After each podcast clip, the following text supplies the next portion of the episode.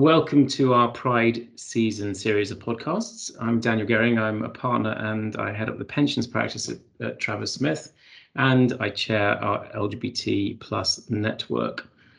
I'm really delighted to be joined today by my former colleague, Katie Hyams, who is now at the London Metal Exchange, and my friend Zoe Burdo from LCP. And we're going to be talking more in this session about LGBT plus inclusion. We're going to be touching on what is known by some as the double glazed glass ceiling before moving on to the slightly more positive topic of allyship and anything else that our panelists would like to get off their chest today. So without further ado, I am going to ask Katie first and then Zoe to introduce themselves. Tell us a bit about themselves and why they're here today. So Katie, if you'd like to start, please. Yeah, sure. Thank you, Daniel. Thank you so much for inviting me to participate in this. So I had a pretty traditional upbringing. I grew up in Manchester in a kind of a Jewish middle class family. I was allowed, in terms of careers, my parents were very keen that I chose whatever career I wanted, provided that was medicine or law. And so ultimately I did kind of follow the path set for me, and I became a lawyer, and I worked in private practice for 8 years. And it was actually when my wife first got pregnant that we decided between us that we wanted to raise our children as in an equal partnership, and I felt that that was probably not going to be something that I would be able to do if I stayed in private practice, and so hence kind of moved in-house to get a little bit more balance. My wife's a doctor, and so we both had worked very hard to kind of achieve the careers that we had. And to be honest, we live a very boring life. We live in a little West London bubble. Everybody around us are doctors and lawyers. Our kids go to a local school. And I sometimes forget that there's anything different about our family that compared to any of the other families, actually. I did, when I first came out to my parents, I was 22. So I know for some that's kind of a little bit late in the game. It took a little bit of time for them to get their heads around it. But actually, I was really lucky. My brother and sister were huge advocates for me. And we lived in a very metropolitan community. Manchester in the 90s was actually very sort of forward thinking, and my parents were not homophobic per se. It was just when it was their own child that they sort of had a little bit of trouble with it. But now, my parents are wonderful grandparents. They love my girls. There's no difference between the way they treat them and they treat their other grandchildren. So life is kind of wonderfully boring actually at the moment. So, yeah. I sometimes wouldn't mind a bit of wonderfully boring. That sounds strange. Yeah, COVID aside, awesome. Obviously. Right, thanks, Katie. How about you, Zoe? Thanks, Daniel. And thanks for inviting me on. I'm really excited about this chat. I think it's a good one to be having. My name is Zoe Burdo. I work as an actuary in pensions. I'm sure that not everyone will be familiar with what that means, but it means that I do a lot of calculations and numbers and consulting, and I'd like to describe it as a fortune-telling statistician, if you will. So I promise it's more interesting than it sounds. You might tell from my accent, I didn't grow up in the UK. I'm originally from a very small town in the middle of rural Western New York State in the US. I grew up in a bit of a kind of traditional family, but with a lot of challenges, a lot of mental health challenges in my family and physical disability. I did my undergrad in Ohio, so went from rural to even more rural. My university was literally in the middle of a cornfield. The university had a lot of cornfields that kind of went around the campus. I did a study abroad in London for my third year. I think realized how much of the world I had been missing out on and how much of myself I had been hiding up until that point, and haven't really looked back. Finished my degree in Ohio, and then came to London, and I've been here for, I guess, about a decade now. I started my career in a big corporate consultancy, which is really great experience, kind of technically and in terms of kind of qualifying as an actuary, and doing a lot of learning, meeting a lot of great people. I moved to LCP about 3 years ago. We are a smaller partnership, and it is just a different environment. And I'm lucky enough to be very heavily involved in the diversity and inclusion work that we do, and so I kind of get to split my time between the technical stuff and the stuff that I'm really passionate about, which is really talking about these issues. Great, thank you, Zoe. And LCP and Travers Smith have worked together on quite a few things, actually, which has been great. It's one of the nice things in the D&I space that, unlike lots of areas, it's a space, I think, where different organisations, whether they're in competition or not, are much more prepared to share best practice and work together to try and move the dial. Perhaps move on then to talk a little bit about what I mentioned at the beginning around this kind of concept of a double glazed glass ceiling, which I think was something I first heard of, at least from Stonewall many years ago, though.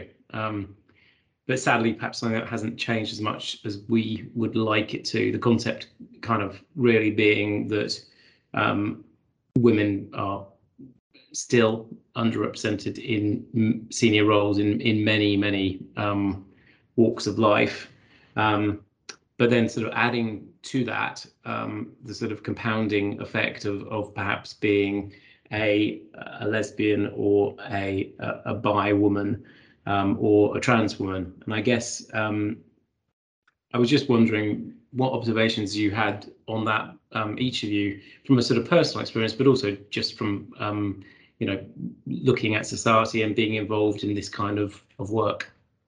I'm happy to go first with my thoughts. I have to say, I suppose, fortunately, I've never experienced the double glazed glass ceiling. I think certainly the glass ceiling feels present, and I think we see in all areas of professional life, certainly within kind of the financial services industry, there is a massive disparity between the proportions of women in kind of senior roles, and I think that for me has always been more of a concern than the fact I'm gay. Now, perhaps I present kind of very feminine. I don't necessarily wear my gayness on my sleeve. I am out and I talk about my wife all the time, but just by looking at me and kind of seeing me, you wouldn't necessarily know. So I don't know for those people who perhaps are visibly more, or it is more kind of visible, perhaps they appear more butch or something, that could potentially increase that double glazed glass ceiling, but it's never actually been my experience. And I think in some ways it's almost been the opposite. I have two children, but I've never been on maternity leave, so I've never had that stigma of having to come back to work and people assuming that I need to leave early for my kids. I think I've also been hugely fortunate that I have had a lot of female bosses, and that female bosses who've really championed me. And I think I have hugely benefited from that. Now, again, my experience could have been different if I had different bosses, or bosses who perhaps had not had children and not understood that the commitment. So that, I think, is kind of a real positive. Now, I guess the one area where I can imagine it could be difficult is how comfortable you are, or how comfortable one is, in coming out to clients or people outside of the business. And that is still something I struggle with. So people in, for example, trade associations who I work with very, very closely, I might talk about my children, but I will not always talk about my wife. And I have had them often refer to my husband, and I do find it a little bit difficult whether to correct them. Mainly because I don't want to offend them and I don't want to sort of damage that relationship. And obviously, if you create that barrier, then that will necessarily damage those relationships and could impede your career. So I can understand how that could be a difficulty. Yeah, that's quite interesting, isn't it? Something we've talked about over the years, isn't it, Katie? When we used to work together as well, is that sort of concept of, you know, how far down the track do you have to have gone before you can kind of easily correct it? So sometimes it's worse if you haven't had an opportunity to tell someone early on, and then it kind of goes on for a bit, and then it feels even worse telling them. And I think, you know, that's something we've all, well, certainly I've experienced as well, and have had to get over with some clients, as it's just become increasingly obvious that I really ought to tell them rather than have them find out from Twitter or something else. Zoe, what about you? Yeah, I think it's really important to acknowledge privilege here, of which I'm aware that I have quite a bit as a cis, white, able-bodied woman. I find that it's been really interesting for me since getting engaged to my partner and having people kind of ask about things like family plans. Something I never kind of thought that I would be asked, because you wouldn't necessarily ask someone in a heterosexual relationship, is that kind of who's going to carry. And it's really been very eye-opening about the assumptions that people make about the link between having children and giving up your career, and the ways that people react differently to me when I say, oh, well, my partner is planning on carrying in the first instance. And they almost have a relief. Oh, so you're not giving up your career, are you? And it's given me a lot of insight, I think, into that, you know, glass ceiling and some of the challenges that women face, because for some reason, it seems okay to disclose them to me in that conversation. Or I think that people show a lot of their biases, you know, in those conversations without realizing that they do. I think the thing about a glass ceiling is that you kind of, it's very kind of visceral, isn't it? You kind of imagine bumping up against it. You know, you're going at high speed and you crash into this glass ceiling. I think for me and for a lot of women that I know and LGBT women that I know, I think it's more that you don't know where that ceiling is and you can't see it. So you kind of, you think that you're progressing at a similar pace to other people. And I really don't feel that my career has been impacted to date kind of by my identities. But I do think that there is a point where, especially for people who step forward and advocate for other people and advocate for LGBT rights and other kind of diversity and inclusion areas, that it does at some point in time kind of come back to potentially limit you. I'm very lucky to be at an organization that fully embraces this as, you know, core to its strategy, and but that's not always the case. I think it's something that I saw a statistic, and I'm not going to be able to quote it exactly, but something like white, straight, cis men tend to be rewarded for promoting diversity and inclusion, and anyone who is not that tends to be kind of hampered by that. And I think that that's really important for people to remember. Part of that is probably judgment from other people, but also just the emotional energy and the toll it takes to be having these conversations, and that it is, you know, it is difficult to put yourself out there. Not sure that really answered the question, but some thoughts at least. No, I think it absolutely answers the question. I mean, it's an interesting one, isn't it? And I think, you know, it's the question of privilege is an important one, and we could have a whole podcast around. But I think, you know, my kind of take on it is, it's super important that we acknowledge our privilege, but it is also important that we take stock of areas where even where we are privileged, we still might come up against hurdles, and where we need to be conscious about the hurdles that other people can come up against, even when on the face of it, it seems like they've got a lot going for them. And I think the point around, you know, that statistic, which I recognise and also can't recall, is an interesting one. I mean, I certainly have been told on more than one occasion that I perhaps ought to be doing a bit less of the gay stuff as I've progressed up through my career. And they weren't talking about me. They were talking about my advocacy of other people, and by gay, they meant lots of other things as well as gay, I suspect. You know, that's something just, I think, to reflect on. The family issue is also a very interesting one. Hearing from Katie around that point regarding being happy talking about your kids, but not always necessarily wanting to sort of come out in relation to your partner is another one which sort of, you know, rings true from lots of conversations I've had over the years with people in similar situations. And of course, now with family leave, as it sort of unravels a bit, and it's becoming more possible for men to take time off, even in traditional relationships. I think some of these discussions are beginning to be turned on the head a little bit, which is, I suspect, a very good thing for all of us. So just before we finish, I did promise we'd have a little positive discussion around allyship, which I always think is a good thing, because hopefully we've got lots of allies listening to this podcast, as well as members of the LGBT community. So what I'll ask is a simple question, which is, I'm sure you are both allies to lots of people.